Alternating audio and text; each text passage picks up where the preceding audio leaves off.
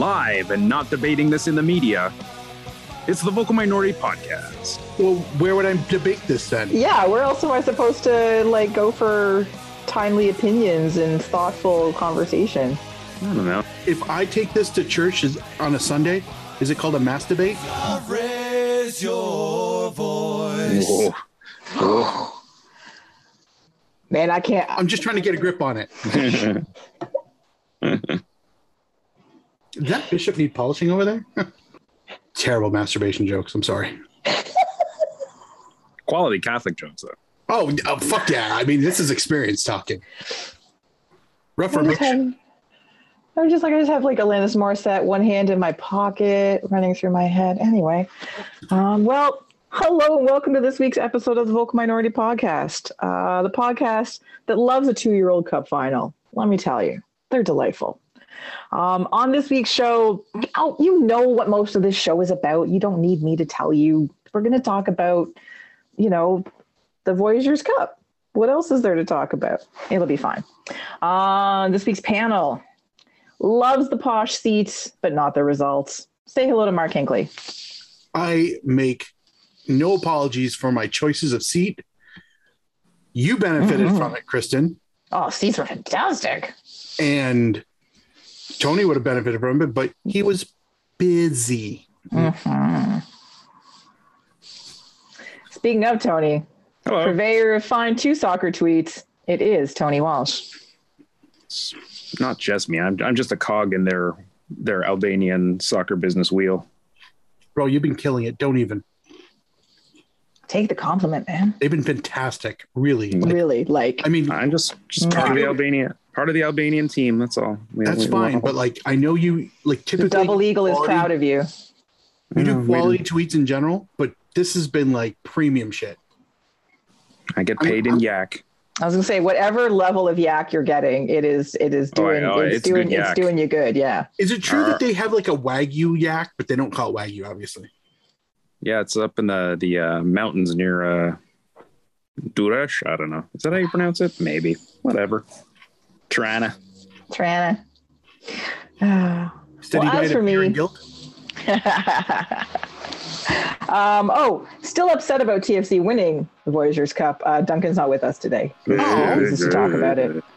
Um, as for me, I do love a Hamilton road trip. I am your host, Kristin Knowles. Now to our show. It's a good road trip.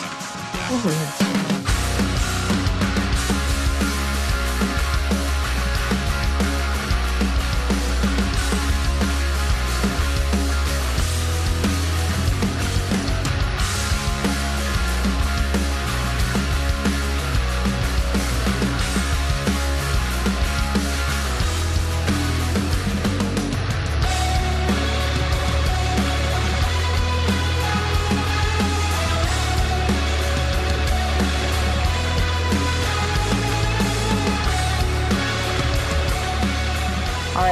first up, it is what we watched, and what we watched was the Voyageurs Cup 2020 final at the Timbit box, or whatever. What are we calling Tim Hortons Field? It's The shit- donut whatever, box whatever Timbit, Tim Hortons.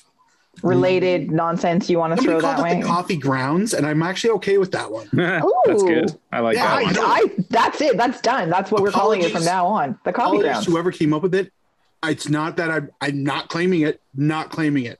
But that is a fabulous fucking name. That is fantastic, and that is that is its name going forward uh, into perpetuity. That's wonderful. Um, so yes, on Saturday night, the 2020 Voyageurs Cup final between Toronto FC and uh, Hamilton was finally sorry Forge FC was finally played, and what a fun game! And I and I'm not talking about the results. I would have I would have said that if the results had gone the other way. Can I ask a question fun. before before before you guys recap the experience? Yeah. What, what was it like back in the year 2000? 20?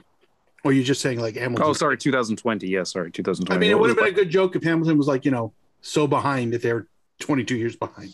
Mm, Um, sorry, 2020. Yeah, like the, the the you know early days of COVID. Same amount Good of mask usage, I guess. Mm. Hot spots everywhere. people thinking it was going to be over in just a few weeks. Oh yeah, nobody was socially distancing, except us. We had kick-ass seats. Oh my god, we had great seats. So yeah, all right. Yeah, before we get into the game, so let's just talk about Mark and my seats because mwah, fabulous. So Mark and I got to the match, and we were gonna go uh, be with Hamilton, the battalion, and it was in full on sun. Okay, and Mark and I, if you've never met us, we are very fair skinned people. I've, We are I've- sometimes translucent. I have gone on the record on this show many times about how the sun can go fuck off. This is a, still one of those situations. It can go Def- my balls. Definitely not Mediterranean Lotharios like me and Duncan. Well, Yeah. seriously, the two of you and your melanin, like honestly, I just think that's unfair. Um, but uh, yeah, Mark and I could burst into flames if we are in the wrong. If I In the think about the Phoenix Suns long enough, I start to get a rash. that ball, man, it's inflammatory. Indeed. So what we decided was for the first half, we would go sit on the other side of the stadium. We just find some random seats and we would sit in the shade, which we did. Found lovely seats, you know, and now down near the end, so as to not take up expensive seats that were obviously going to be occupied. And, you know, what was it, like 15 minutes into the match, maybe? Um, some lovely stadium personnel person came up and said, um, and very politely, uh, excuse me, um, I think you, uh, you guys might not be in your right seats. And Mark is like, we are absolutely not in our correct seats. It was great. It was like, it's like, Stop. we know we're not. Nothing to hide. We will move. It's fine. We're not even going to fight because we know we're not in the right seats. And instead of being like, yeah, get the fuck out of here, you, you seat poachers, um, she offered to relocate us. So she takes us over to guest services and pulls out her envelope of tickets and is like, Yeah, I'll just relocate you guys for the whole match. And we're like, Oh, well, we're probably going to go the other side the second half. She's like, Oh, okay. Well, then the accessible seats at the back are all free. No one's taking those. Take some of those. Pardon. Okay. So, fun fact about Tim Hortons Field, aka the Coffee Grounds. Um, if you ever ever have to go to an event and you're looking for a pair of seats that will literally leave you virtually undisturbed, get the. uh, This sounds awful, but they're quite often available. There's accessibility seats at the back of the section. They're in pairs, and then there's space. More often than not, they do not sell those tickets. I know this because my uncle had a pair of seasons tickets for the Ti-Cat, sat in those seats, and was never questioned. And more often than not, his neighbors were also not in need of those seats. It's not evil, it's just availability. Nobody will ever get in, nobody could possibly stand in front of you. It'd have to be 12 feet tall. Nobody will stand behind you because there's a line and there's security. Nobody will almost stand beside you because there's spots that are designated. It is the most private box you can get without actually having walls. It's amazing. absolutely amazing. And so we got a better view, better seats, still in the shade. You know, that, that you just couldn't ask for anything more. It was great. It was absolutely great. You guys have uh, changed. Yeah, no, I'm posh as fuck right now. Don't even. and I'll do it again. Honestly, I'm I'm over, I'm over the sun. I'm over the shit. I will genuinely consider paying a premium to not bake at a football match, which is why that roof in the south end is bullshit at BMO. This fucking thing barely covers anything. I digress. Anyway, Great seats, great, seats. view, great, Great. great game. Yeah. So, so speaking of the atmosphere, not just from Mark and I's wonderful seats, um, almost 14,000 people came out for this match, which is fantastic. Like the stadium was packed for what they had open, which was, you know, like all the lower bowl was was was full on both sides. It was loud. It was energetic. Uh, Barton Battalion, shout out to you guys. We could hear you the entire match, even though we were opposite corner of the stadium from you, but you were loud the whole time. But everybody was into it. We had this group of kids, this youth soccer team near us that were Toronto fans. they were hilarious. They were so funny. Oh my god! I, you know, they, they just like up on their feet, yelling stuff all the time. Oh, they were more entertaining than the match at times, but it was great. But everybody super engaged. Everybody was really into it. Um, we ran into Mike Newell. Hi, Mike. Um, and they were, you know, everyone that works for the for the club and works for for the coffee grounds was really pleased with the turnout. Uh, concessions were running out of foodstuffs because there were so many people there. Like Well, it was, It from the year 2000. They had to get rid of that stuff. Oh, it's two, 2020. 2020. I keep saying 2000. Why do you keep saying 2000? What? What? I what- don't know. I'm I'm pining. Apparently, you're having some serious nostalgia in two- happening right in now. 2000, nobody was in the shade because the stadium was oriented the other way. 90 degrees the wrong way. Yeah. And we would not have been gushing about how our lovely seating experience would have been. No. I'm still I'm still just bummed that Y2K never happened. That's all. Aw. Eh, give it time. 3K is just around the corner. but for just the, for the atmosphere alone and and of course and it was perfect weather like it really was it was just one of those really good nights um and then the game itself you know what that was a fun game and especially fun for most of it i'm not trying to dig in here but especially fun if you're a hamilton supporter because for large swaths of that match they bossed it Oh my God. Oh my God. The, Forge should have won by so many goals. Thank you, Quentin Westberg. Oh my God. So many goals. Like, like I don't know. I feel like it was a case of these guys can't be that good. Fine. Your own peril. Do what you got to do. But that was like, it was, inc- and it was not like the first half was pretty much all forged. Toronto had a, like about a shot and a half. Yep. And I think one of them flew way over the crossbar. So it wasn't even like it work had to be done. So like it was incredible to see Toronto FC get just like yeah, just bossed around. That is, that is- Yeah. I can't think of a better way to put that. Other than in the first half, other than Quentin Westberg, Jayden Nelson, and I'd say Pozuelo, everyone else, maybe Salcedo. Salcedo always seems into the games, you know, sometimes to his detriment. But the rest of them seemed like confused and very lackluster. Those guys were like, dudes, we have a game to play here. You should be doing things. Um, but yeah, Hamilton had pretty much full control that first half. It was, it was, again, it was a lot of fun to watch. And and then I, the I need. I almost needed like an, another 30 minutes of footy. Like it was just such a good game. yeah, And I was, yeah, I was sad that it went straight to penalties. Like, I mean, I knew, I knew it was going to go to penalties. Oh yeah, I'm I'm actually kind of also over the i- the concept of extra time. I just like it's a sta- like if you can't figure shit out, guys, in 90 minutes, what's 30 more? Like really, just go to penalties. Let's just tear this fucking bandage off. Um, and I don't know. It was just it was so much fun to watch, and I I hope I hope Fairweather that went to the game saw enough of Forge to go, holy shit, th- th- this is this is our team. This is Exactly. team." Like if you wanted to if you wanted to use the football as a means of increasing ticket sales and season's ticket sales, if that didn't compel you to at least go buy a pack or keep shit, just buy tickets to the next game, you didn't like football and you don't know football, to be honest. Hamilton looked amazing. They looked Yeah. they gave like like against many other opposition, they play like they give no fucks as to who's across from them, and they play them as if they're playing anybody in the CanPL, and I love it. And and and, and I think I said this to you, Kristin, that um, Bobby Smirniotis can never leave the Canadian Premier League. you can't you leave did. You did say this to me. Yes, you and, did. And, and the reason the reason why is is that he's got buy-in from players who know who the fuck he is and just supplements with people who just have to adapt. No problem. That's fine.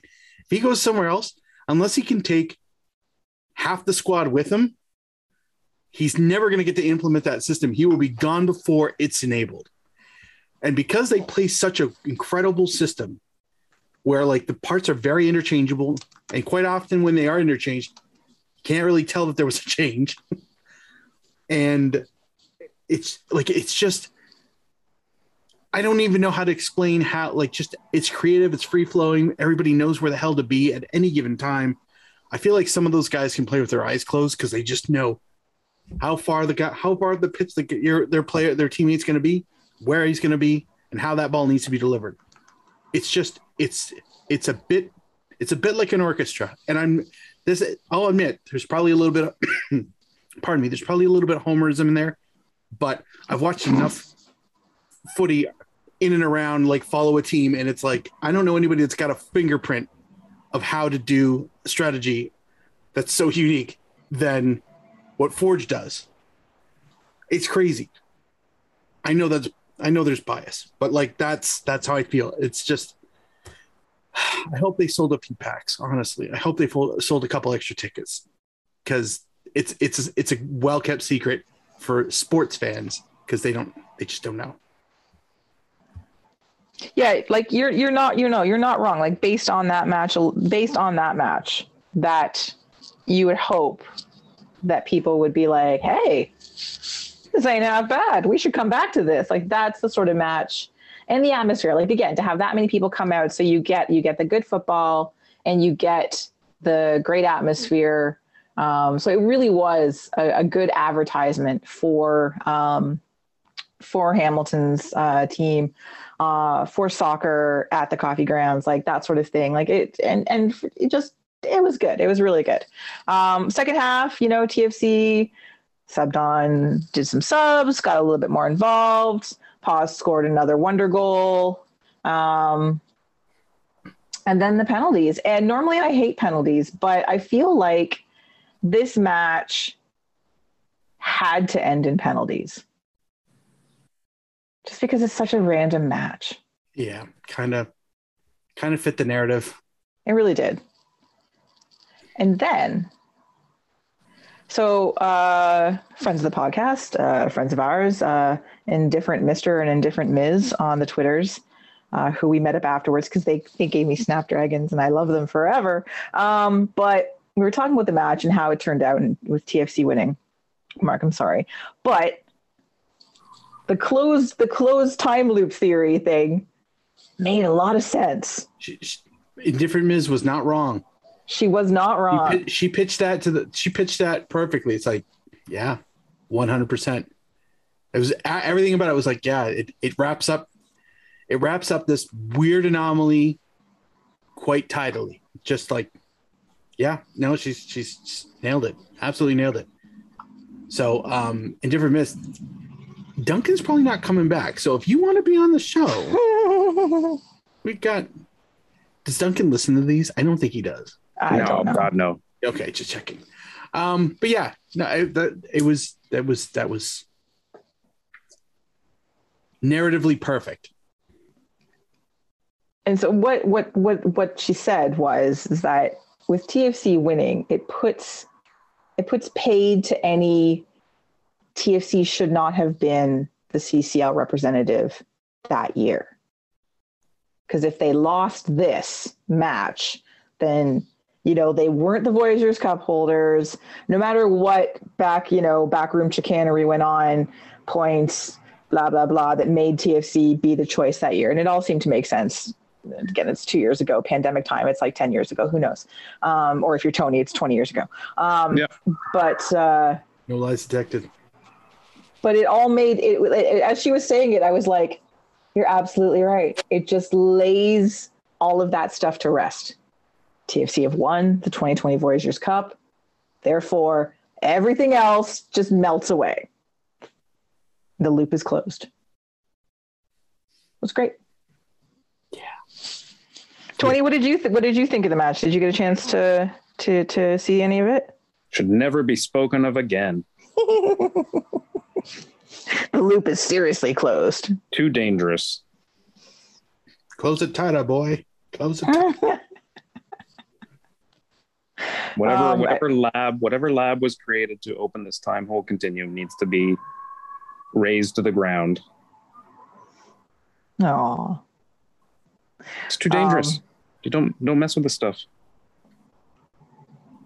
But I would like to. I would like to. The one other thing I want to talk about for this match um, is Quentin Westberg, and the fact that they would not have had. They would not have made it to penalties without him, because he was spec- he was excellent. He had that was one of his better matches, like that I've ever seen him play. That was that was very much a undisputed man of the match performance. Yeah. That was, oh, by the way, I'll be keeping the starting position for a little while. Performance. That's what that was. And and uh, I what I liked about it was that it was very definitive. Like his def- his defense let him down so often, So often. so often. Jesus And Christ. I mean, I don't give a shit what what like what kind of excuses you come up with as far as well they played their B team. No, they didn't. Uh, there, this is just this is a this is basically a glorified exhibition.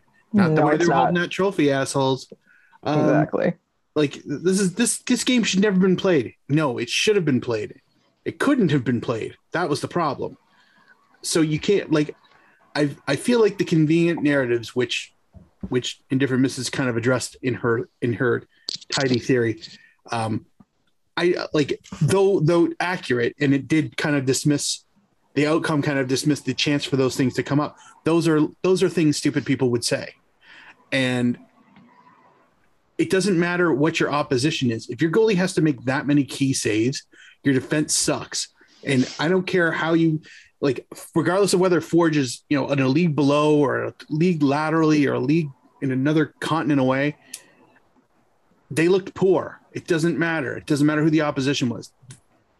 The oppo- the opposition made Toronto FC's defense look poor, look pedestrian. And Quentin Westberg made like I don't did they I I couldn't once the game was over, I locked out pretty much the rest of it. But if there was a man, if there wasn't a man of the match award, it should have went to him, and it hopefully it did. Outstanding performance, truly outstanding. Uh, yeah, he was he was great, and and I would like to point out that you know for those who you know, yes, Alex Bono is generally the more acrobatic keeper of the two. Q, he made some he made some stunning acrobatic saves in this match as well. Um, and yes, we all know that I am a huge Quentin Westberg fan, so I, I freely admit the bias. But this was an excellent match.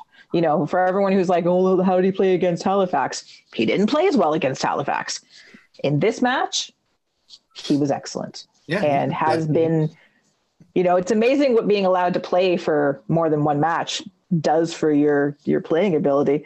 Um, because you know, you actually are playing, not just practicing. Uh, it makes a massive difference. And over three matches strung together, he's improved on each one. So expect to see him. I expect to see him back as the starter when they come back in two weeks. So I'm just saying. Just saying. Um, anyways, delightful. Congratulations, Toronto. Mark, I'm sorry. I would have been just as happy to see Hamilton win. Um, well, maybe not just as happy. I'm I'm I'm I'm at peace with it. You know, like like like any good supporter of any club, you want to see trophies. You like to see trophies, and I also like seeing when Hamilton beats Toronto. And it doesn't really matter what sport is. I just love it. That's my thing. It's my thing. Sorry, Toronto. That's you. You've known this for years. It's not a secret. So um, this is just one of those cases. So um, the only difference is, is that I tend to quite like TFC when they don't play each other, which is not something I can say about other Toronto teams when that situation arises. So um, yeah, it's it's fine. It's fine. I just I just wanted to would have liked to seen the the uh, the trophy that the trophy both physically and the mantelpiece that is we beat you for it. Yes. Yes. Understandable. There'll be other opportunities.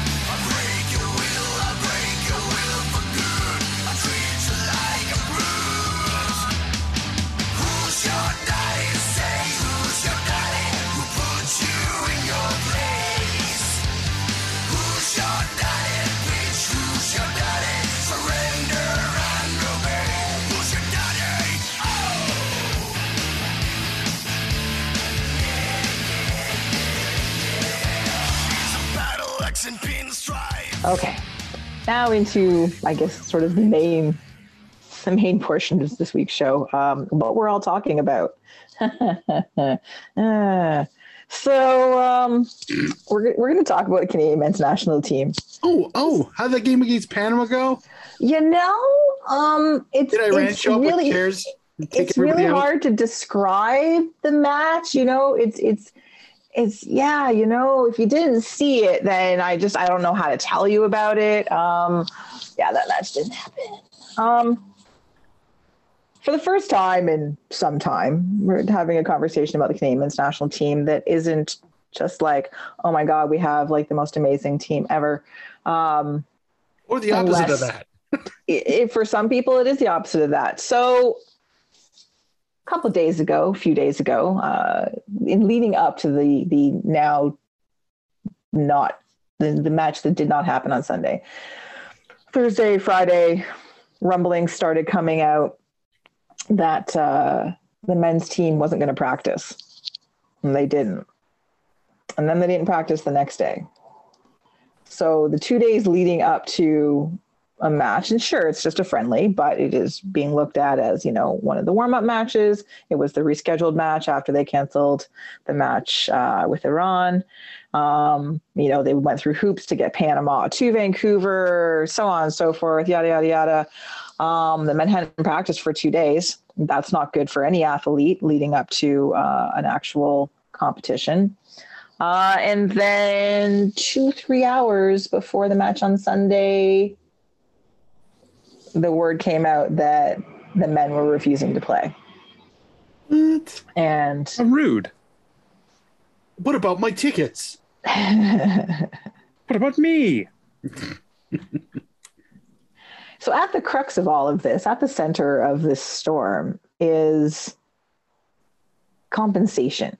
Um, and how money that is being paid to Canada Soccer from FIFA for qualifying for the World Cup is being portioned out to um, the men's team and the women's team. Um, also, within all of this is uh, uh, con- confusion might not be the right word. Maybe it is. Is the players seeking clarification about uh, Canadian soccer business and their place in all of this, um, in terms of a deal that Canada Soccer struck with them um, back in 2018. Well, basically when the CanPL was formed, because that's when Canadian, Can- Canadian soccer business was formed. Um, for those of you who don't know what Canadian soccer business is, think about SUM in the US and what their place is in US soccer. Um, and again, both groups are formed, comprised of owners from the domestic leagues. So SUM in the US, it's MLS owners. CSB in Canada, it's CanPL owners. And they form an infrastructure for Canadian soccer. Um, you I know, thought it was within- what it, I thought it, what it what was on two soccer was what Canadian soccer business was, but that's okay. sorry. That thing that thing you say on a first date when you play for FC Edmonton, but you don't want to admit it. What do you do for a living? Uh, Canadian soccer Canadian business. soccer business? Ooh, really? oh, sounds Um, important. Buy me a drink. with this with the formation of the Canadian soccer business, um, Canada Soccer did cede some of their control over the sport within the country. Um, and they also, you know, within Canadian soccer business and the CanPL, of course, is the Media Pro, One Soccer, uh, media rights to Canadian soccer games, which again, as if you've been trying to watch either national team play, for the last few years, you know where you go to find them because there's only one place, unless it's the Olympics or the World Cup, because they couldn't get those rights. But everything else goes through these guys. Um, anyway, so there has been a lack of transparency, uh, a lack of communication with the team to hear it. Um, and the players said, you know, we've been trying since March to have discussions with Canada Soccer, and they have ignored us. And it wasn't until a couple days ago that someone actually, you know, came to the table, like right before we're going to play. People have to go So- on vacation. Oh yeah, you know, you have to go on vacation. Vacations are important. Um, anyway, it's not good. It's not a good look. Um, and you know, as one of the things in the players' letter is like, you know, like there's been strained relationship between the players and Canada Soccer for many years, and I think we all know that, right? You know, there's it's you know p- supporters have had a strained relationship with Canada Soccer through the years, right? You know, we all By by through the years, you mean the years. Yes, literally. Yes, long Everything before, before- long before, before, my this much, last my year. yes, lo- long before my much quoted year 2000. Um, no, through the many, many years, you know, everyone fondly or not so fondly remembers SAC, the CSA, um, which has been, there's been a call for new shirts recently. Hmm, I don't know why. They had it coming. So this came, this came out of, it sort of came out of the blue and it happened very quickly. And I, I guess because they had expected to have a conversation with the CSA and it wasn't happening, wasn't happening. And then when they had a conversation with the CSA a couple days before the match, what was presented to them seemed ridiculous to the players. Um, you know, so they were asking for transparency and a review of the Canadian Soccer Business Agreement because it's a 10 year deal. Like they handed CSB the keys to the kingdom from the sounds of it. Um, but again, we don't know because no one tells anybody anything. Um, equitable structure with the women's national team that shares the same player match fees. Now, the women have also, and we'll talk about that a bit more, they've come out and said, uh, like, we're glad the men are mentioning the women. We want to discuss some of the language framing about this, but they also specifically mentioned the formation of a women's uh, domestic league. Um, and then how much of the compensation, the, the, the percentage of the World Cup money. And, and again, this confusion about what everybody means by percentage, percentage of the gross, percentage of the net. What does this mean? Blah, blah, blah. Um, anyway, the game was off. Fans were left hanging, uh, an entire stadium full of staff and so on left out in the dark. Um, and no word from Canada Soccer except for like eventually a terse two line press release kind of thing. But nothing else. Everyone's just sort of waiting. Um, before we get into the press conference and, and even pundit reaction, like what what how do you guys what do you guys just general what were your initial thoughts or what are your general thoughts on the whole situation? Well, I think I think for many people, even people who follow the sport close or fairly close, are probably taken a bit off guard. Uh, This was obviously was bubbling under the surface, but I don't think a ton of people really knew it was coming or expected it. Um, I think my initial my initial reaction was just disappointment, just a feeling of like, oh fuck, like after all this time, things finally looked like you know they were turning a corner, but then the more you dug, you know, and then this happens. It's like, oh Christ! Like, can we ever have anything nice in, in Canada soccer? Yeah. You know, we, we- this is supposed to be a year where we're only de- dealing with positives and going to like the World Cup, and it was going to be awesome. It just feels like a just a mark, a scar on that. But I mean, the more you dig into it, the more you stop and think about it. I, I think we were so wrapped up in the excitement of, of qualifying that we forgot really the the thread of this organization is the clubs, whether the women or the men, the, the, the sides succeeded despite them. They haven't just succeeded because of them. They have succeeded despite the CSA. The CSA is obviously still the same mess it has always been, except the talent has uh, managed to paper over the cracks. And for that, it's been people have been easy on them because on the outside, what we see, you know, the proof is is what we see on the pitch. But Sure, when you women- when you women, yeah, women's gold, men go in the World Cup. fantastic. Lots to be positive about. And naturally, you just think, oh, lots to be positive about on the pitch. Things must be okay behind the scenes.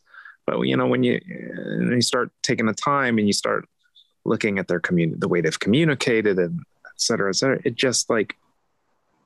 And, and yes, there's plenty of the story I'm sure that we don't know, and plenty on both sides would like to, you know, say their defend their side of the equation. But like, I think for most fans, it's like, oh, okay, you know, the men's side and the women's side have done these great things, but they've done it, you know, dragging a boulder behind them.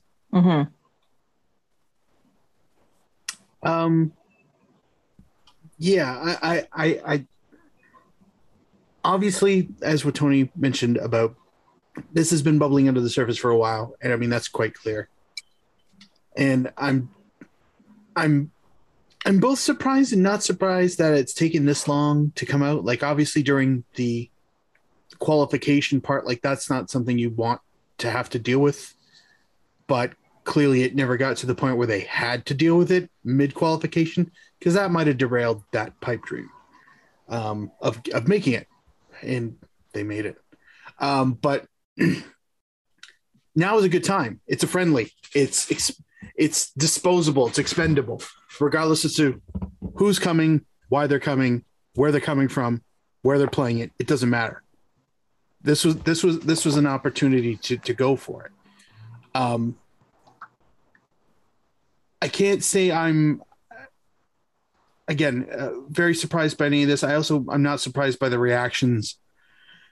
Um, no, th- ever since it ever since it was announced that this was going to be um, abandoned everything else has kind of been like, oh yeah, yeah, they're saying these things, they're saying these things, these people are supporting these people, and and I don't know, I just I've always had my suspicions of the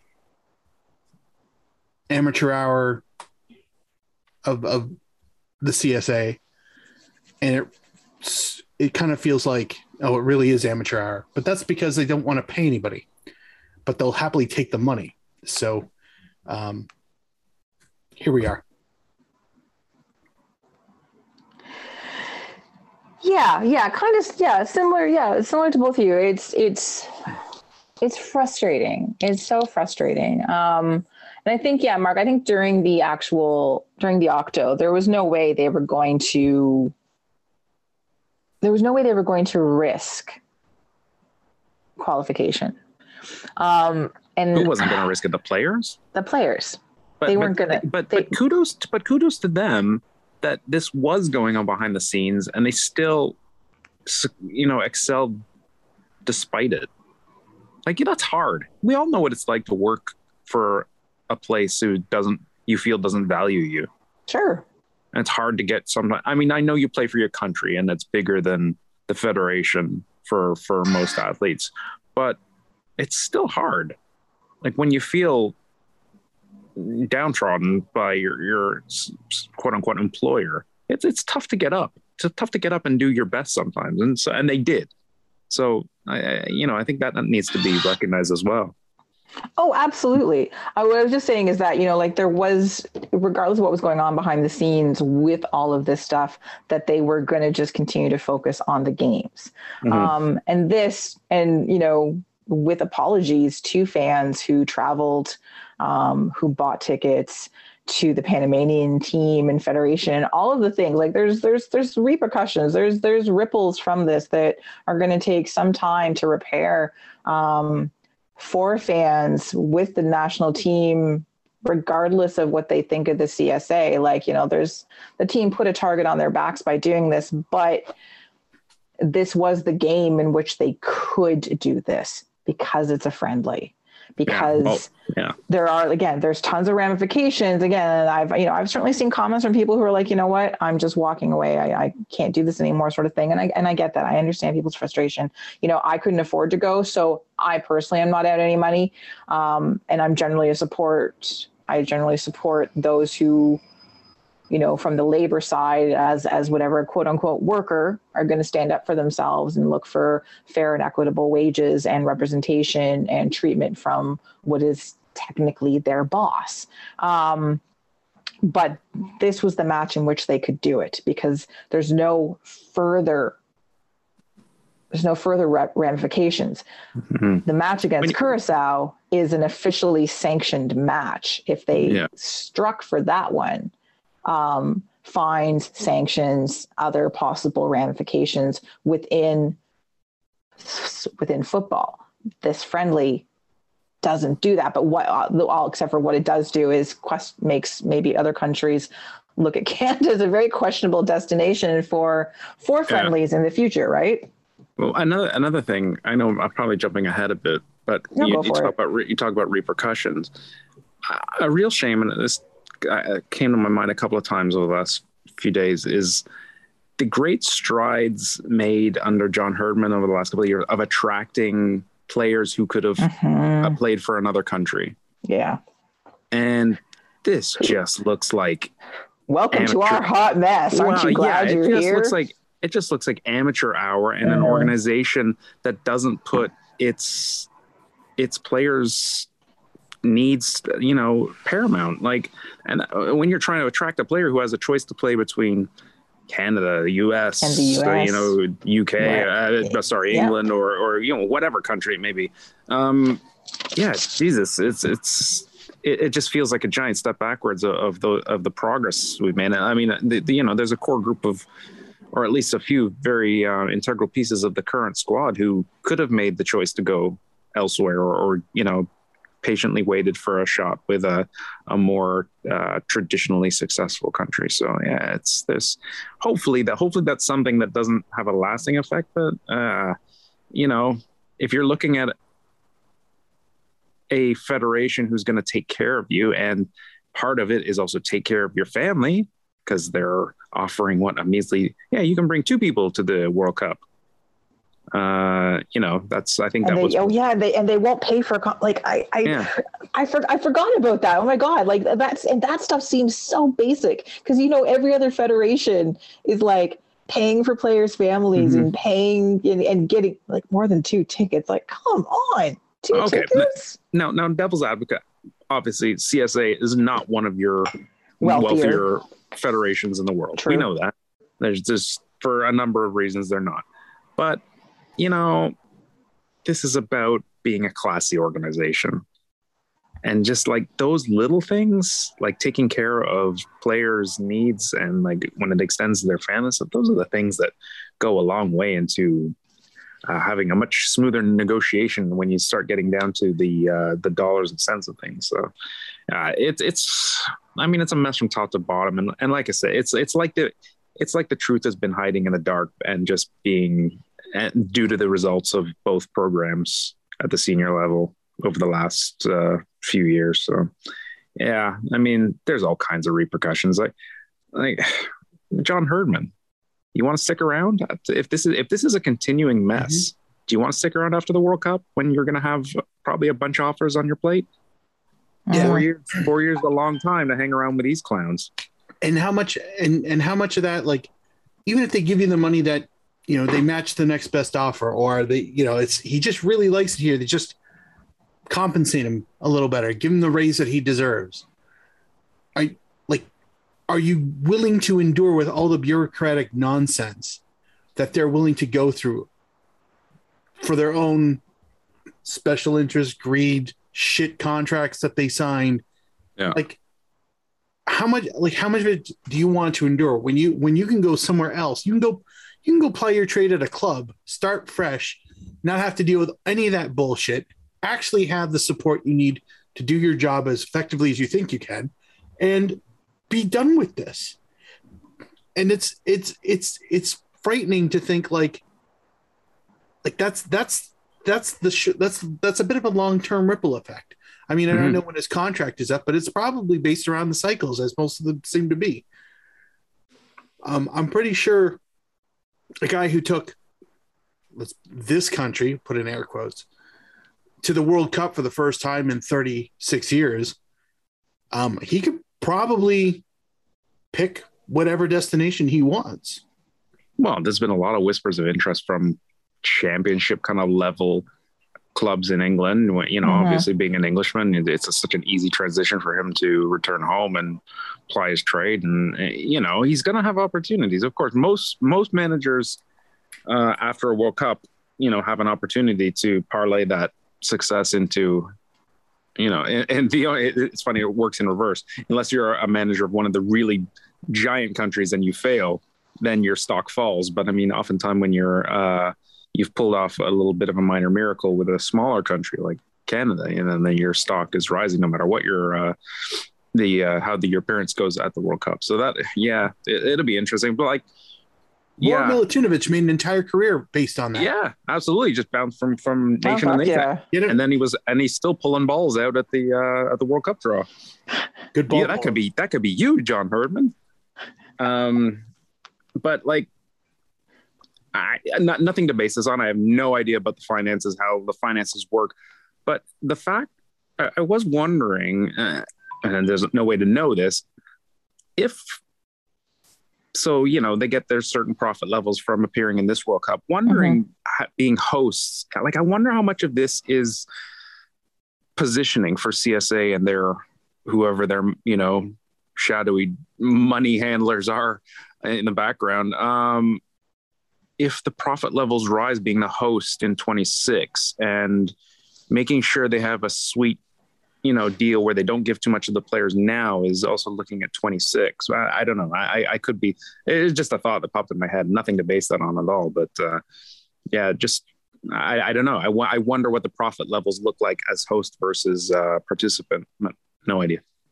also too uh just to go one step further with the whole herdman talk if there are players who have who, who are on the cusp of making a choice which national team am i going to play for Yeah.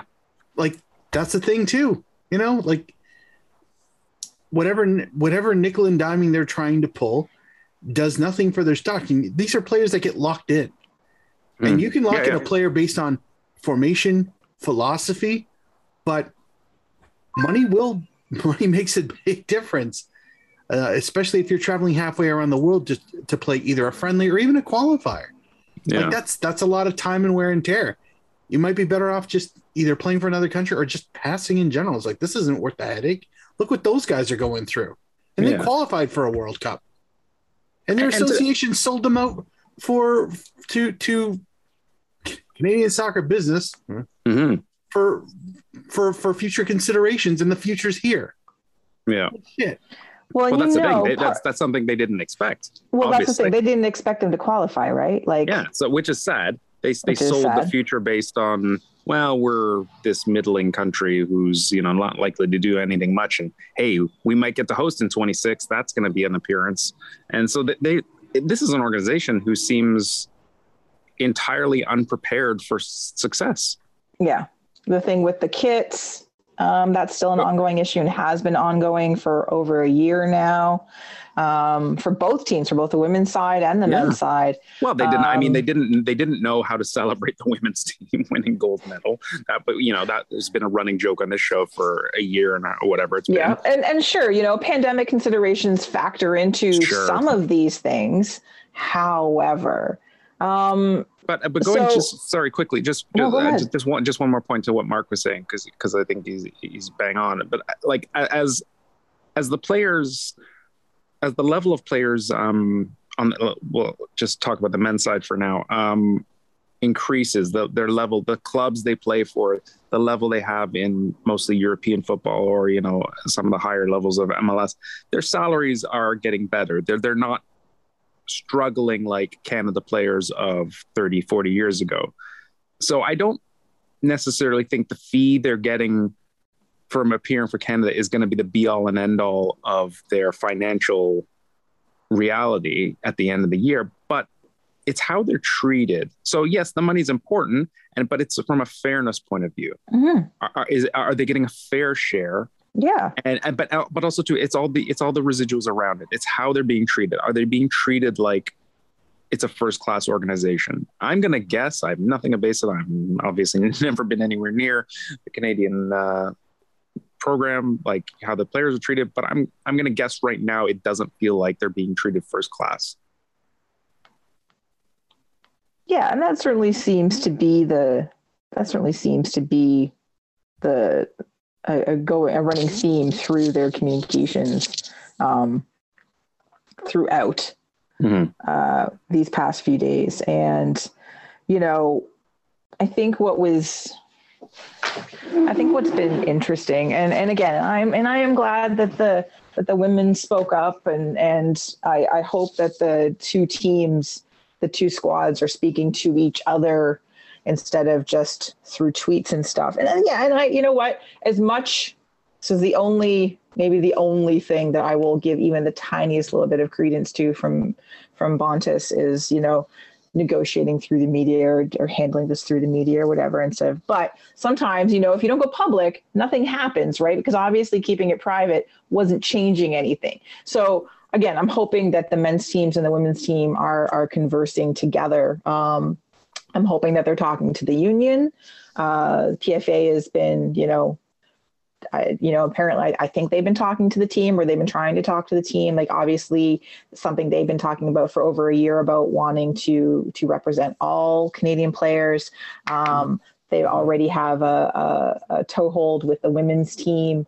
Um, would love to have, you know, and, and obviously the men's team need some sort of assistance with this, right? Like by all accounts, they they didn't have they didn't have any like they've they've done this themselves. Now you've got veteran players on this team who have you know traveled the world, played the world, know their way around a football contract, that sort of thing, right? So it's not that they're coming at this completely blind, but um, you know, having having a, a unified voice, having someone to help them.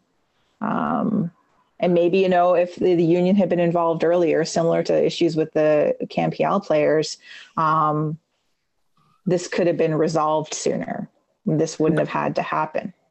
And that's such a funny point, though. And, and we've talked, I, I, know it's, we're, we're talking mainly about two individuals right now, but the perception around Canadian soccer, and I don't mean the CSA and CPL, but just general Canadian soccer, why does it seem like so many anti union people are, are rising to the top involved. of, of- of Canadian soccer. Like it's really weird. Okay, it's probably a, probably I'm probably incorrect in that perception because there's thousands of people working in Canadian soccer, but two pr- two very prominent people over the last few years are you know renownedly uh, have uh, Anti-union. Oh, anti-union views. So it- Yeah, it's yeah, Can and Bontis, right? So kind of a, kind of a very you know, unusual one. Like one is one is not necessarily unusual, but a, a, a, few, a couple, a few, who knows how many? Like very strange. and always people in power. Um, Mhm. So, yeah, um, God, it's this conversation. Like we could do, we could we could talk for hours about this. Um, but a couple of things I think that we sort of want to focus in on. Now we are going to talk about the match against Curacao. We're going to close our show with that because it is happening. The players did return to the pitch yesterday um, for training. They trained again today.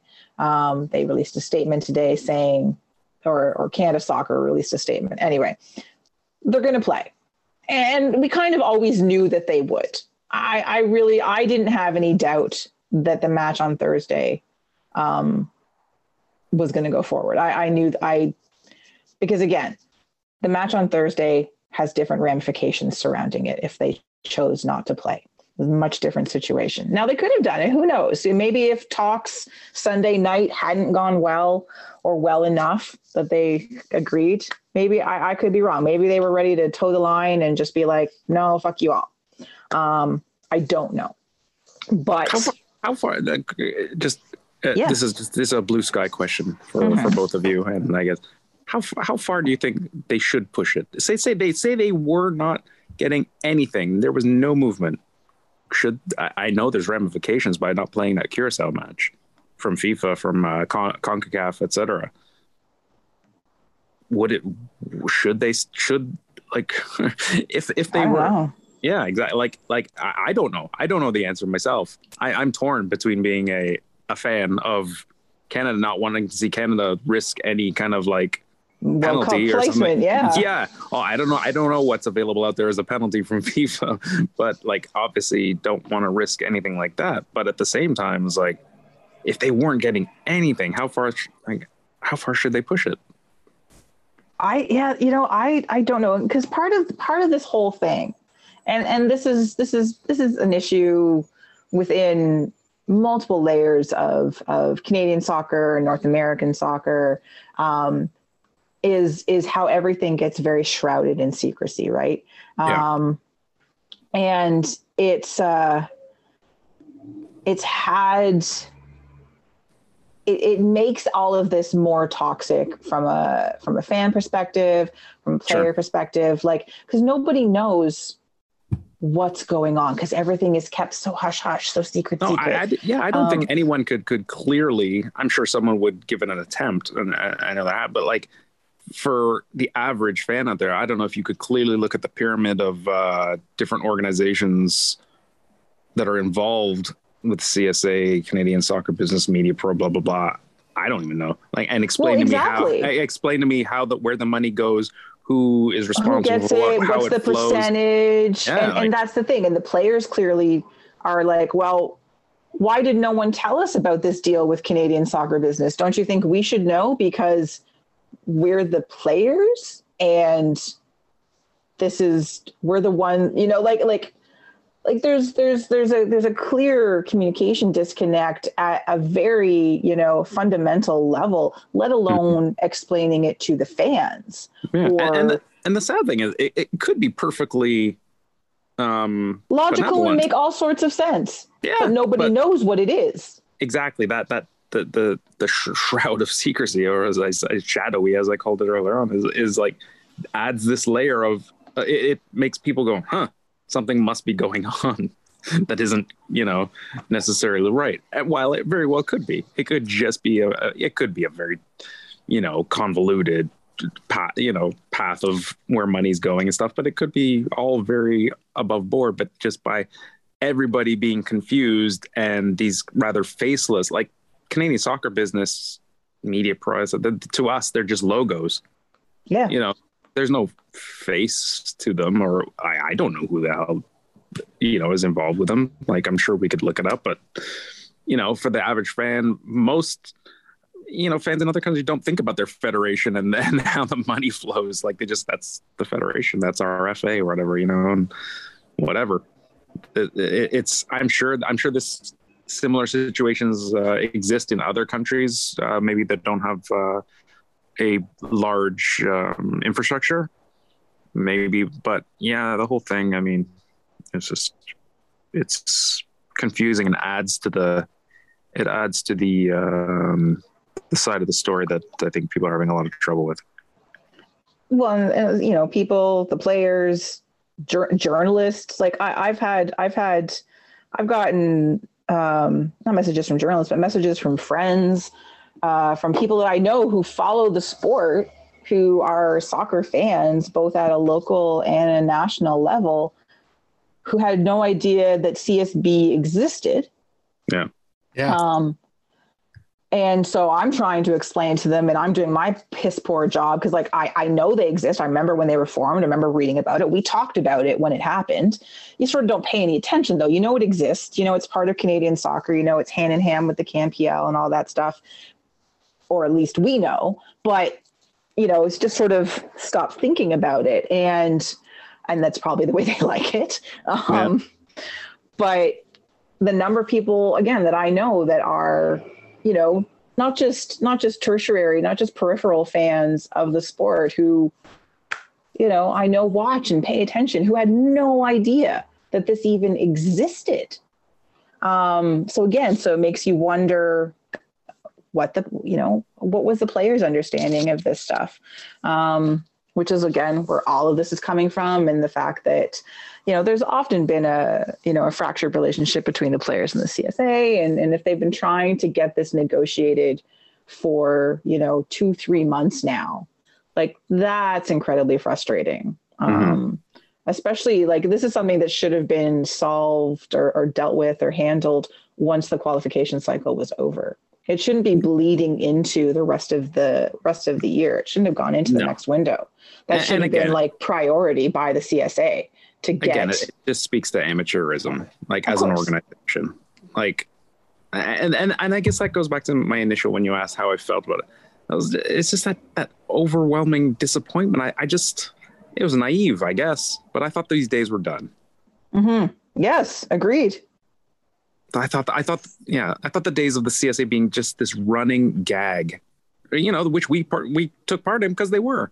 I just thought, okay, there's a level of professionalism there. That's one thing we can put on the shelf. The results, eh, they'll be good. Sometimes they'll be bad. Others, that's football.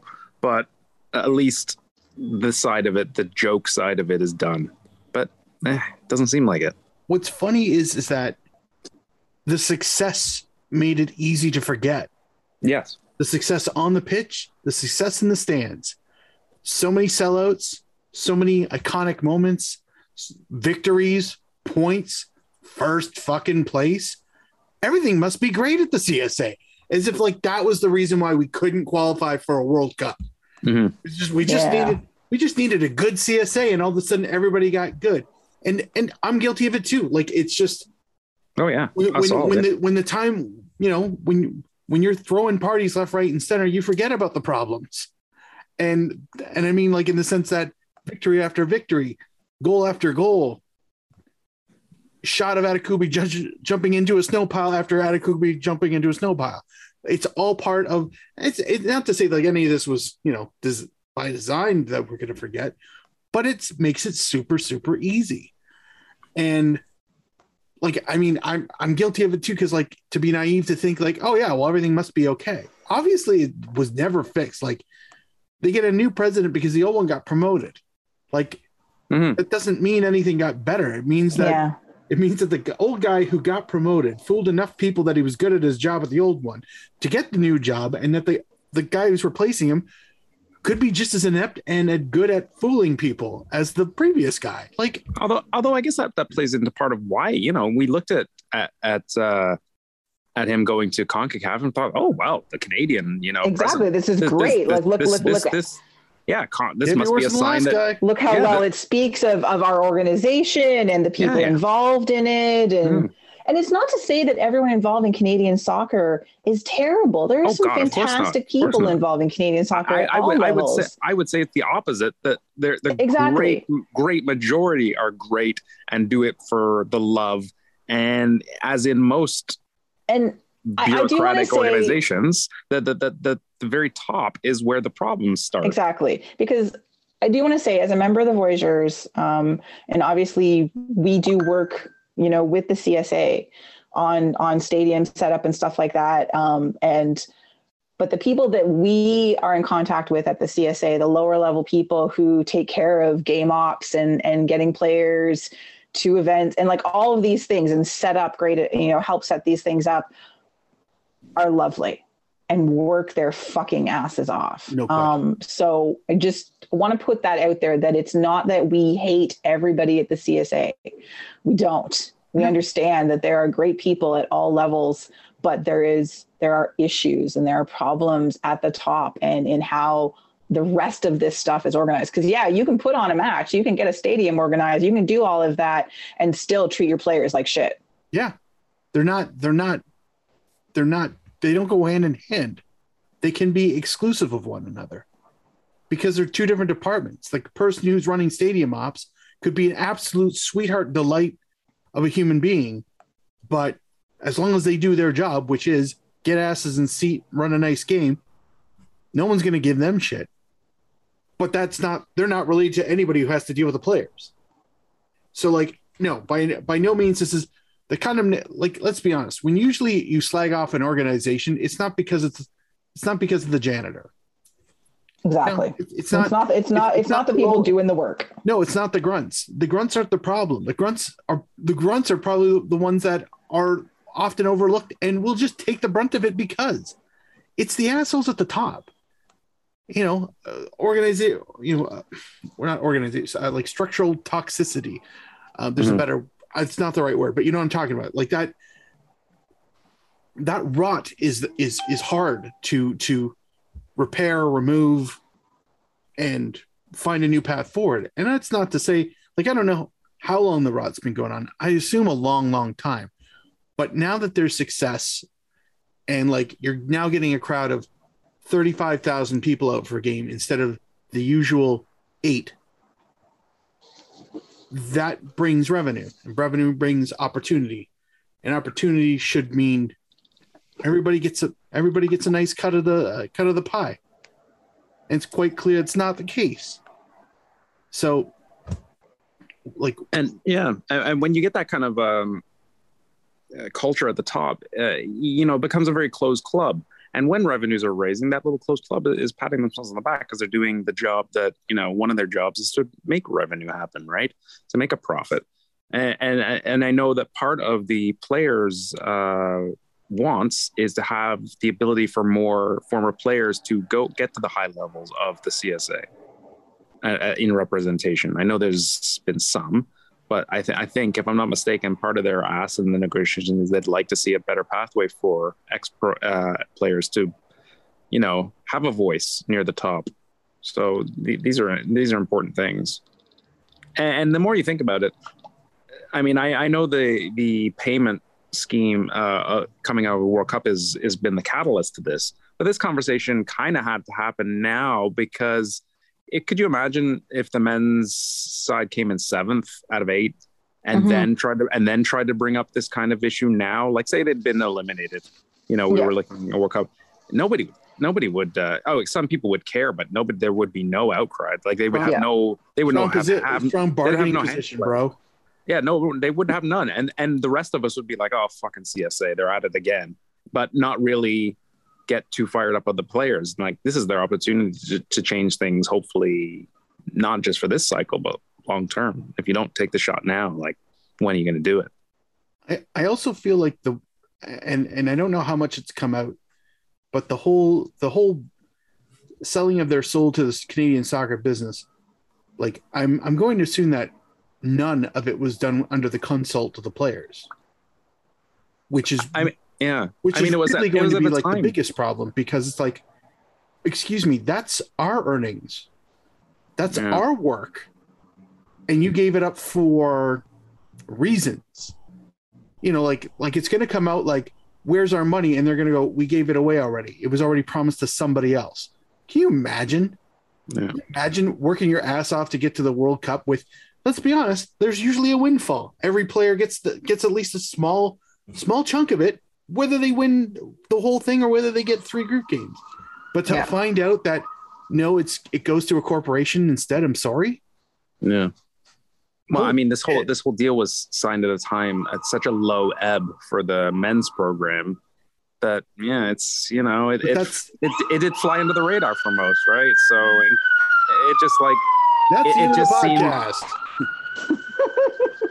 I'm keeping that in. I don't care yeah, the the the, the heat is on. Mm. Um, ben Fry no, would be happy. It, you know, it just seemed like it seemed like such an administrative uh, move when it was all announced. It was like, oh, whatever, yeah, and, and you know, it led into the C- CPL and the broadcasting and all that stuff. It seemed to all go hand in hand, and it was just like, oh, okay, you know, you know, even fans, we're guilty. I don't think too many of us expected to be in this position with a World Cup on our doorstep for Canada. So, eh, yeah, I mean, it probably flew under the radar of a great deal of fans, journalists, other officials, and players. So, yeah, and now there's a lot of explaining to do all of a sudden. Yeah. Yeah. No, I yeah. And so okay, so let's move on to the to the explaining or lack of explaining. Um you know, we could talk about the one soccer panel, but I think that's been done to Do death. To? Uh, no, we're not going to. Um, it was mostly as expected. Um, so, you know, if you want to watch it, you can find it on YouTube. Um, all you have to do is go on Twitter or any other social media to find out people's reactions, myself included. Um, but what happened after was the fairly brief um, press conference that uh, Nick Bontis and uh, Earl Cochrane, who I completely forgot was even remotely involved with Canada soccer. I had like blanked that from my mind. If you are a Toronto FC fan, you know how most of us feel about this man. It's not good. It's not a friendly feeling. Anyway, um, that press conference could have been okay if Bontis had not come out swinging. And literally he was so combative and so dismissive and so very emotional. Um, and i get you know this is this was an emotional day. I'm sure they've been on a bit of a roller coaster as well but you know they're they're these guys are whatever high powered executives used to dealing with all kinds of situations um, within their business lives. You know they they speak to rooms full of people. Like they, they've got to handle stuff like this. And to be this thrown and this enabled to run kind of a you don't have to be calm you can be passionate and be upset with the players which clearly they are it's all the players fault apparently um, i just i'm still like it's been it's been two days and i i still am flabbergasted at that press conference. Um, you know, you know, you know, it's it struck me. I mean, we've seen these kind of like player strikes and stuff happen in um, a number of countries. Mhm. Uh, in some many in the lead up to the World Cup, and you always kind of looked at them from far and was like, "Wow, this look at that dysfunction." Like, even though the CSA had its own brand of dysfunction, like their job at that press conference, in my opinion, was to come out and show like a steady a steady hand is still, you know, in charge of this ship. We got problems, but you know, don't worry, things are we're working on it. It's calm. There was no you, you came out of that press conference not knowing Oh, I felt way more stressed going in. Well, yeah. And then, Who was- yeah, and was- like like af- after it, I, I felt much more stressed. I did not feel any sense of yeah, but who's these are the charge? people that you- are going to make this work. no you didn't you really couldn't see who would be who would be the um the person to, to bring them out of this Yeah, it's frightening. Yeah it's it's weird. And and and then they just and they they you know they dodge most of the questions. They ended it very quickly. Um, one of the journalists who uh, former classmate of mine uh, rick westhead works for tsn used to write for the globe um, maybe still writes for the globe sometimes. I can't remember. Um, who's been the one basically who broke this story. Um, he was still in toronto. He hadn't flown out to vancouver yet but he was there like on zoom with his hand up. You know you know he was looking to ask some difficult some of the tough questions and they didn't get very many tough questions. They only took a few and then they ended very fast right? And what i thought was interesting was seeing a number of other journalists after the press conference being like oh yeah rick westhead was there with his hand up you know and they ignored him because they don't want to talk to him. They don't want to talk to anybody that is asking difficult questions like well what is the financial split then? What have you said to the players? You know what is what what is the money you're getting from fifa? Mhm. is canada soccer keeping all of it? Is some of it going to canadian soccer business? Like what is the deal you have? Like because they're still not he kept talking about how they couldn't run any of the canadian soccer programs um you know if they only if they if they went ahead with what the what the men are asking for for them and the women. And and someone else more than one person has said well what are what are you using now? Yeah you, so if they you, so if they don't didn't have the, this money yet. Yeah so, if they didn't make the world cup what we were canceling the sport? Like how, how is everything being funded currently? So it felt very disingenuous right mark you want to weigh in Um, i know we're all just like despondent and tired right it's just like ah as tony said why can't we have nice soccer things nothing. I would have been more impressed if he'd. I'm sorry, was more impressed. I was zero impressed with this presser. So literally, if he did almost anything else, if he if he said the same thing but added swear words, I would have at least been pretty impressed. Um, if you're not will if you're not willing to take questions, you're fucking coward, and it means you know you're not doing the right thing. If you're right in just in everything that you're doing, you can stand there and take all of that beating and answer the questions forthright and And you know, the cheek to be, well, you know, transparency is key. And then, all right, I'm going to piss off before you get to ask me a question. Like, I'm, I am not the most analytical journalist, journalistic mind. I'm probably not even the third most on this podcast, and Duncan's not even here for this one. And even I could see the the waft of bullshit. Like, see it. I can see what I I could see a smell, guys. That's what I'm saying. I could see a scent, and it's just I don't know what could have could have been said or done for them to have kept their position and still not come across like petty shitheads. I don't know what they could have done differently that would have at least at, at least had me semi sympathetic. The likelihood I was going to be sympathetic was was almost zero to begin with, and then they spoke. But at least let me understand where you're coming from. But the guilt, double talk, and bullshit was just was a buffet for the amount of time that they were out there. And it's oh, like they so tried to lay the guilt on. Oh, and I'm I don't know. I, I don't want to I can't say I'm over it because this is probably like the first time that I've really noticed how much the bullshit is. But I'll be over it the second time he does it, and I, I suspect that'll be soon.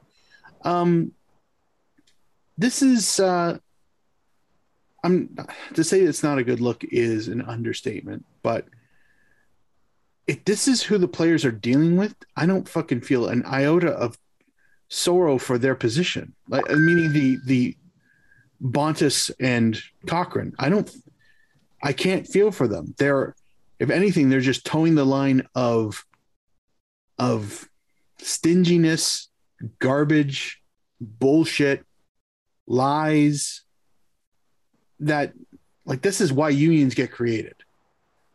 And I'm not sure how like I'm not sure how the how this is this is just my ignorance, not this isn't like a theoretical. I don't know how this could be how you can do this. I don't know how a player union players union can work um, for a national team where the players typically go play somewhere else. I'm sure it can happen. I don't know. Like it, it may not be a union, but just a players association where a representative goes and speaks on their behalf. But um, that needs to happen immediately for the players if it hasn't happened already. Um, I want them to get exactly what's fair. It doesn't sound like what they're being offered is very fair, from what little I know. Um, and I want to see Bontis squirm more like like for for bad, not for I'm going to put on this performative speech about transparency. Uh, that kind of that's not a squirm. He he thought he did good. Um, I want to see him suffer after that because that's not that's not good business for your employees and it's not good business for your customers it's not good business for your sponsors For a guy who uh, for a guy who speaks to rooms and gets paid for it, he sure doesn't know how to read a room if he thinks uh, Canada was going to turn against its uh, players. I know. I'm sure you're going to have always have a few, uh, you know, voices here and there who uh, love to buy into the anti-labor, you know, spiels. But uh, wow, these guys are like, you know, fresh off of being this country's like the sports uh, biggest uh, heroes in the men's game for a long, long time. Yeah, we're all going to turn against them. Yeah. For you, Is room- for, for you, Doctor It's Nick? all the greedy players' fault. is room illiteracy a thing Yeah, but uh, but you made it, you made a good point, Mark, about uh, about who the players have to deal with now. This is the highest level of Canadian players. Like these are this is the the team going to the World Cup. Can you imagine how difficult it must be for CPL players if they're dealing with the same kind of group of people and and you know trying to get some labor justice? Yeah. Yeah. Well, and I thought it was very telling that uh, Bontis flew back to Toronto on Monday. So, as I said, I think I, I tweeted this. I said that either, either that was some conversation on Sunday night or the players don't want to talk to Bontis. And I'm not sure which it is. I mean, it's not a good look for your boss. A little to, of both. I'm not dealing with it. Like, like it doesn't take a mathematician. Like, don't you think he should stay in town yeah, like it. to work on this? Plus, there's a match on Thursday. I'm sure. now is like the match of this window before they fly off to Taurus, right? Like, I'm sure he's got to take his his one of his kids to horseback riding lessons or something, and it, it has to be him. But this is his job, and he gets paid to do this job, and part of it is to be accountable for the shit that goes down. Him buggering off is disrespectful. If there's like if if we're supposed to believe that they're actively working on on a resolution and they really don't everybody feels that you know what we don't need you nick. You can go. We've got this. Are you shitting me? You just had a game canceled due to player unrest. Are you shitting me? Are you abs- you're the leader of what exactly? What do you lead? Anything do you do it well i doubt it doesn't look like it because you had to go home It's absolute shit show But then that's a good question though. So who is in charge? Yeah. Is it no Is no it really Earl no really Sure. Is- no no, no exactly. No, I was talking. I was talking to somebody else about this last night. Who, who is negotiating with the players? Like, no no but beyond beyond even who at the CSA is it the CSA? yeah, is it Or is it- someone or from is- or is it- CSB? Yeah. Like, oh my Is it- is it- God! Can you one of- imagine? is it one of these other arms? Like, do they have the the say in how money is? Uh, like, who knows? Again, we go back to this. Who knows? Because everything's shrouded in like you know mystery. There's some spreadsheet somewhere that with you know Venn diagrams and triangles on it showing where money is going. Like, eh. Th- this they do themselves no favors through this. Not okay. Not that okay. We don't know how money flows around all kinds of organizations and corporations, but you know, when you're trying to win hearts and minds out there, you might want to give some clarity when those kind of questions are being asked very loudly. Yeah. Ah, so um, fun times, fun times. It's it's so it's so good to have Canadian soccer in the international news again. They're back, Pe- baby. People from from everywhere across North America and abroad writing about your your team and your country. Ah, yay, so much fun. Um, in the end, I think we all agree that you know obviously we we support we support the players of both the men's squad and the women's squad um, and that they deserve to be they deserve to be compensated. They deserve to be compensated uh, equally and fairly. Um, that there definitely needs to be more transparency. And I'm, that's not to say that they need to lay every single detail of every single thing out on the floor for everyone to see but obviously there needs to be better transparency with the two uh, the two squads. Um, and that going forward you know there's there's going to need to be some sort of you know you figure something's going to change at the csa but there just needs to be something that everyone needs to come out and, and both sides both sides need to come out and be like well this is you know like you want to see something unified at the end of this you want to see them come together negotiate something um, and then present if not a unified front then at least something that speaks of a more a stronger working relationship so that this isn't something that is happening you know after the world cup um, again or after the women go to the world cup you know like there's there's layers to this and this is this, this is an ongoing yearly process in some cases right so Yeah. um But in the short term,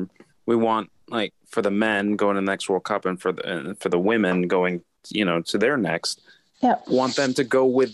The, I, I don't want this With to be on their, in their minds at all. yeah exactly I, i want I them to just be able to them to focus think on about the game. Yeah. yes Like, yes exactly frick, like like Canada's got it hard enough going to Qatar. Like like any distraction is crap, and it's just man, like well, we get back to the frustration. Like of all this could have happened like any year, and now it has to happen Yeah. now. Like and and it's on the CSA. This is on the CSA. This is not like because I said if the Yeah. if the if the players didn't do it now, there was no time other otherwise Yeah. to do it Mhm. and get attention. But Jesus, like I know. shoot, And then- shoot yourself in the foot after decades. and journalists please ask the hard questions. And and then if you think some if you think if you think you know like everybody needs hard questions that's fine but please just ask them. Let's not write puff pieces. Let's not write attack pieces. Let's talk about what has been happening. And i've seen some good journalism out there.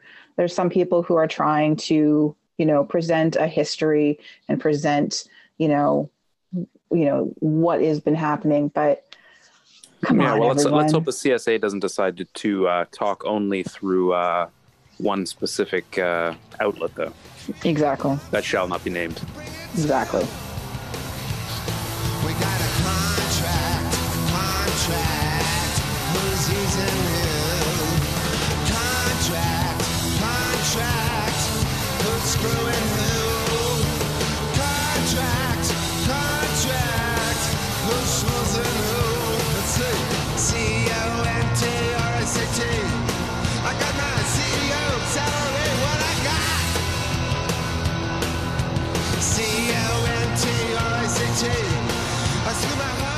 All right. So after all of that, we are actually looking forward to a match on Thursday night versus Oh. Curacao. Are we? Um, Are we? Are we like genuinely, guys? Are we really? I am. I, I'm genuinely looking forward to it. I really am. I just want to see them play. And the match is going forward. It's, you know, they've stated that it's happening. Um, so Thursday night in BC. So, yes, my fellow East Coasters, Eastern time, Eastern Standard Time, and so on. Yes, we have to stay up late if we're going to watch this one. So, sorry about that. Um, but you know, BC deserves BC deserves some matches. Uh, so this is a Nations League match. I don't even remember what Nations League is for anymore, quite frankly. Uh, nations, I think. Mhm. Oh, Nations who like leagues.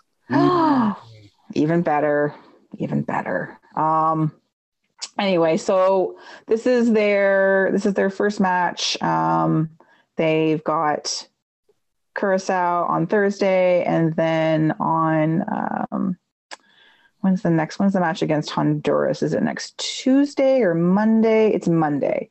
So they're in Honduras on Monday.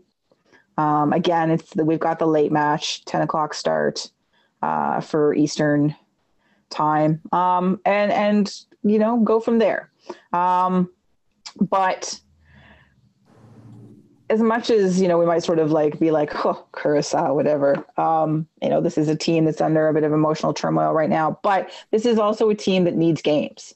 Like they need to keep playing, regardless of what Nations League does for for their standings in the in the world standings or um, what this leads to, which I can't remember. Is it for not the Gold Cup? What is it for again? You get to be a nation. Oh, okay. In a league? You get to stay in the UN, apparently. Nice. That's so cool. We should totally try and qualify for the EU. There apparently there's space. Oh, yeah? Yeah. Hmm. If, I, I, if, if Canada um, uh, loses against Curacao, they drop it down to being a dominion again. Ugh. Ugh. Oh no, that's not good. I don't like these that things. at all. Um.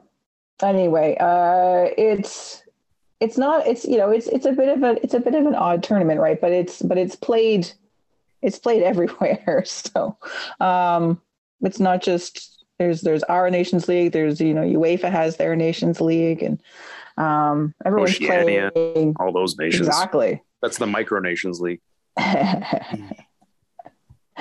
um so yeah so it's good to have it's good to have games. Games are games are important um and time for this squad to continue to to gel and and um, keep that chemistry going because you know they haven't played together for a few months right? So and the squad that was called you know we talked about last week is you know most of most of the players you would expect to see so it's important for them to spend time together um, and yeah so this this above everything else these games this tournament is important for that um, It is, but like I, I, I know we're- kind of moving on from everything we just spoke of, but man, it must be hard to like, you know what it's like when you're with a group of colleagues or friends and there's some big thing going on. I, I, it's uh, hard to switch your minds. I, I, I have no uh, fear that they won't put a performance in, but geez, like it, it just couldn't be worse for, prep, for preparing for the World Cup. Or in a very weird way, maybe this bonds them all closer together. Yeah, possibly. I mean, yeah, that's a that's a good way of looking at it. That maybe Herdman can can give them a, a give them a bunker mentality Yeah. where it's them versus you know we're gonna do this despite and show the CSA why we're you know so valuable. Maybe there's that, but yeah, it would just be better. It would be better without. Of course it would. Of course it would. All of this would be better without. Um, so I don't know. I'm trying to remember how often Canada has played uh, Curacao. Um, you know, I feel like we used to play them more often, um, just because we couldn't play any of the bigger teams, right? So, um, Yeah, the- the- that was- It, it- that that round or two before we get eliminated. Yeah, yeah, exactly. No, that was and that and that was that was basically it, right? Um, they were always the uh, the gateway to Saint Vincent. but So, um, So uh, yeah, to uh, God, I, I'm answer trying your to remember the last time. um, Thank you. the uh, uh, we have played them many time. Once. I was just gonna say, was the was was the lack of pluralization on purpose? Yes, it was. Oh, so it's only Uh, been once, really? It was an international God. friendly way back. Har- Tony, you think 2020 was a long time ago? Imagine do. what 2017 must have been like. June 14th, 2 1 win over the mighty Curacao. Did Euro it- score? Were we at that game? Strong question. Um, trying to find. Was it raining? No, that was that wasn't that a BMO? Were we at that Uh, game? um, Anthony Jackson-Hamel and Magicar James were the goal scorers. That, Erica that's starting- James. that's starting to feel like. Uh, nope, Saputo. Oh, Yeah. God, did I go to Montreal for that? I, I no, remember. I don't think so. I, remember don't. I don't think. I've. I don't think I've seen a Canada match in Montreal. going uh, uh, just flipping on the television and going, "Oh shit, there's a game on," and then watching it. So they had to come back from being one one nil down, and that has been your Canada Curacao minute. God, that was five years Literally, ago, and we barely and we barely beat. Curacao. oh, anyway, so they're playing they're playing Curacao, um, and then they play Honduras, and yeah, like the Nations League, it's a new tournament, right? Like it's what four or five years old, and it's just you know more games, more trophies. But for this particular year, more games is good because it keeps these guys playing together. So, um, 10:30 start uh, for those of you in Toronto. Um, it is on the network that shall not be named right now. Um, Canada should beat them handily. They really, really should. Mm-hmm. Um, this should be something for them to blow off some steam, um, shake the kinks out of the last week, and put something together. Now, again, as Tony said, you know, maybe they're too rattled. Who knows? I'm hoping for the opposite that they're going to be like, okay, this is just exactly what we need. And, you know, sort of look more ahead to the Honduras match, which, again, Honduras not having the best year, but obviously the more difficult team to face in Honduras. You know, that's never easy. Um, so this match should be the one that they win. Don't diss the Blue Liquor Boys. Should be really. I, I, I feel like that's um, or at least be sponsored by it. I don't I don't even Yeah. know. oh, there you go. But that would be an absolute comedic delight. But, uh, um, all right. Predictions. Mm. So yeah, unconvincing yet three-one victory. I know a, a three-one unconvincing sounds ridiculous, but you know what I mean. They'll get they'll they'll get the win, but there'll be questions which will make narrative. Fair. Um, I'm gonna go with uh, I'm gonna go with four 0 for Canada. Mm. Um, that will launch them to the top of the Group C standings. And if you think Honduras is having a bad year so far, they've already fucking lost to Curacao. I know. They've already lost. They've lost. Everyone who's listening, they've lost. Honduras has lost to Curacao.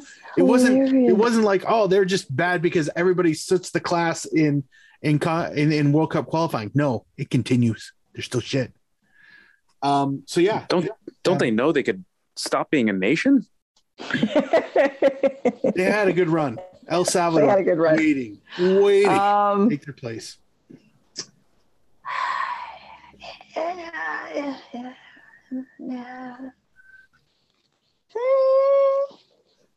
What was the This is this is this is not fully work, everyone. This is yeah, this is I'm, I'm professional just curious broadcasting. because is your Wi-Fi taking a shit or are you taking? a shit? Can't tell. Um, what was the score of the Honduras Curacao match, Mark? Um, the one 0 uh, is it the Oh, it was one 0 Okay. Um, two one? Canada, Canada, Canada four one. I, I don't think it'll be a clean sheet. They're they're gonna they're gonna concede early and then refocus and come back and uh, throw a bunch at them. So four one, four one. Um, now, no, I guess we'll try and I guess we'll try and record on Monday next week um, to talk about the Honduras match, but maybe not. So if we haven't talked about Honduras match, guys, we're sorry. We'll either recap it or have a really late preview that you'll listen to after the match because that's just the way things work. Are, we- are we? We're not. Are we not doing players to watch? Because I got Elson. Oh my gosh, I didn't even think of that. Sure, yeah, go for it. Go fill your boots, dude. Tony, Let's hear it. Tony, there's some yummies in here. There's some pretty good one. Um, if you're Oh, feeling you start. Don't You like start, my tweet if you're catch it. angry at me. just um no i no it's it's just this is i i feel like i feel like this is uh um there's there's some good ones i'll, I'll try not to take take all the good ones Okay. but uh i'll give you a chance to go catch up but uh um a name that we've actually heard of uh because he plays for columbus the keeper eloy room. Oh yeah. Oh, yeah that's uh that's a good one. And actually the the close i mean i want i mean boy is is just brilliant. But um if you're feeling like you're a little thirsty uh spare a thought for uh Jearl Margaritha. So delicious. yeah he plays for TOP Oss Wait a minute. yeah 24 appearances for Southampton, 21 appearances for Everton, 17 appearances for Stoke, 11 for Feyenoord on loan. Cuco Martina. Hey, I was looking at him too. Yeah, right. Damn. Wow. But look who he plays for now, the Go Ahead Eagles. Go That's ahead. fucking fantastic. We may have a lot of Bra- uh, Bradleys, but they have Brandley. That's an extra N. that's that's kirkland brand bradley Yeah. brandley Oh, well, you know, we got to be careful about Leandro Bacuna because he's he's he, he plays for Cardiff. Mm. So he might know, you know, have like juniors game on lockdown kind of thing. There's only one Roly Bonevacia, though. That's such a great name. I don't know. I could see this whole thing uh, just collapsing, especially if uh, Rangelo Janga gets a fucking. Uh, uh, that, I can see that. Is that like is that like Curaçao's D'Angelo? Rangelo. Rang- Rangelo Janga. That Yeah. sounds like a. That just sounds like a villain in a comic book. I don't know which one. I, I But think it's he like- was in Attack of the Clones. Could. Oh yes, yes, good one, good shout. But um, yeah, yeah, those those. I think those are the players to watch. Um, I think Oh, we can well, cover them all. Sadly, they unless they call up uh, recent goalkeeper, call up Zeus de la Paz. Oh my god! It just scrolled down. God damn! Oh, That's magical, literally, or godly, whatever. Do you think Ruben Kluivert's related to anybody? Just a- asking for a friend. It's somewhere down some bloodline, he's So- got it. so- He's got to be right. Uh, oh, Kluivert. Uh, apparently, Kluivert's uh, father Patrick had a successful footballing career in Europe. It, can you? Oh, he Patrick Kluivert. Yeah, he had a successful career in Europe. Yeah, I'm yeah, surprised yeah, that I've- this personal I've life heard of that. bio on Wikipedia isn't like uh, uh, Ruben Kluivert, and then it's like a sentence about him, and then three paragraphs about his dad. Because really, that would be fair. Um, he's got a brother who's playing for uh, OG Nice, OGC Hmm. Nice. Nice. So he's the lesser brother. Okay, that's fine. Sorry, Rubens. Man, yeah, Curacao all over the place. This is this is this is great. They're just they're just they're Dutch Sea is what they are. Oh, uh, uh, Ta- I, I never knew how to pronounce his first name. Chong. Yeah. Um, holy shit! I didn't realize he was uh, Curacao. Curaçaoan. A. Curaçaoan, Thank you. I, I I need to brush up on my demonyms. Oh, I'm I'm guessing. I'm guessing. That Alright, just it just that makes one. sense to me. Curaçaoan sounds right, so I'm just going with that. This is this is the filler people come to expect. So I'm, Oh yeah. uh, Curacao. Yeah, because this because this show wasn't long enough. So Well, I mean, we're this, we're trending into like an hour forty right now, so we're doing. oh, I know we are. Well, that's not too bad. Let's finish here. We're high. yes. Uh, all right, everybody. Things will things will improve. I can feel it. I can feel it. We're gonna win on Thursday. You get much worse than this, and then it gets much worse. As I see, I wasn't gonna say anything like that, Mark. Why must you put things like that out into the ether? Come on now. We lost on penalties, Kristin. That's why. On the next episode of the Vocal Minority, FIFA gives Canada a spot to the Ukraine. Oh. Scotland gets in. Hooray! Oh wait, they've already been knocked out. Never mind. I'm gonna. Oh. I might cut that out, or I might not. I might, I might be lazy. I, I, I I don't know what to do with that. Charity. All right, everybody. That that has been our show for this week. It's been it was there's a lot going on. There's a lot of emotion. Everyone's got a lot of feelings about a lot of things. We hope that things improve over the coming days. That Canada wins on Thursday. That Canada soccer comes to its senses. That things become more transparent, as we keep saying. Um, and that maybe everyone takes a little bit of a step back. Like I, I, I will admit, even I've been guilty about being just a little like rage filled at times over the last couple days just because so much has happened and so much just silliness has occurred around all of this but we got to remember it's just a sport it's not the be all and end all Hey, I was kidding. I was kidding when I said they uh, FIFA would give the uh, spot to the Ukraine because you don't say the Ukraine anymore. It's just Ukraine. Canada will Oh, okay. to Yeah, just yeah, Ukraine. get it right um so, so there's good news.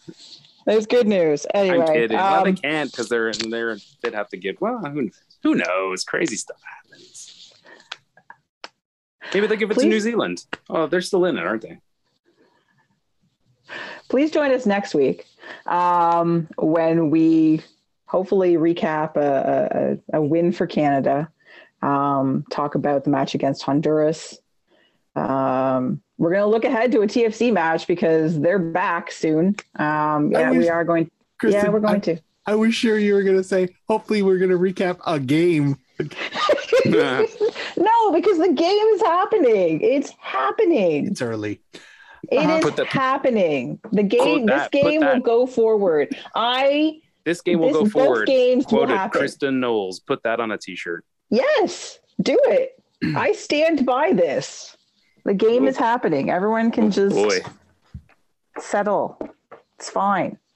when does It's tickets not go on sale? fine, but you know what I mean.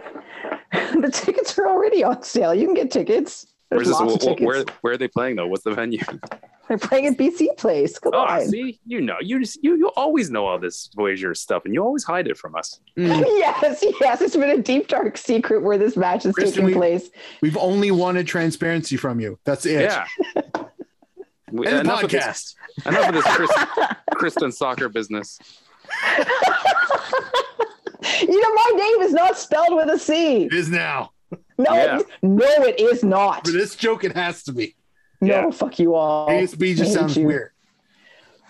People suck. All right, let's There's- get out this it's fucking it's also the hashtag of this show, by the way.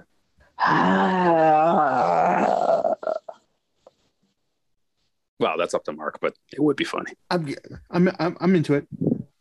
Uh huh.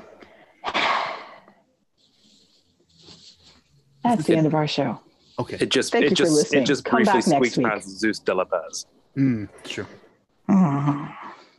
I've been joined by two of the other Vocal Minority panelists. because Duncan's not here. Hmm. Uh, so to be found out on the Twitters at Malarkey FC, Mr. Tony Walsh. This was a glass podcast of emotion.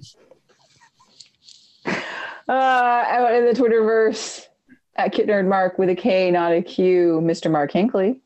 Thank you to all our Patreon supporters for your continuous generosity. We absolutely appreciate it. We got shirts. Some of these phrases that we said on this podcast could be shirts. No pressure, Tony. Uh, you can find them on our Zazzle shop. You can find that link on our website, vocalminority.ca. And um, yeah, yeah. Who'd have, who'd have thought that uh, this the, this would be the week of soccer, huh? We actually thought this was going to be like the easiest, laziest week possible. And Yep, yep, yep, yep. thanks, assholes. Thanks. Yep. No, no promises, but uh, I expect to see a lot of people at BC Place showing up in. There will absolutely be a match. Kristin Knowles t-shirts.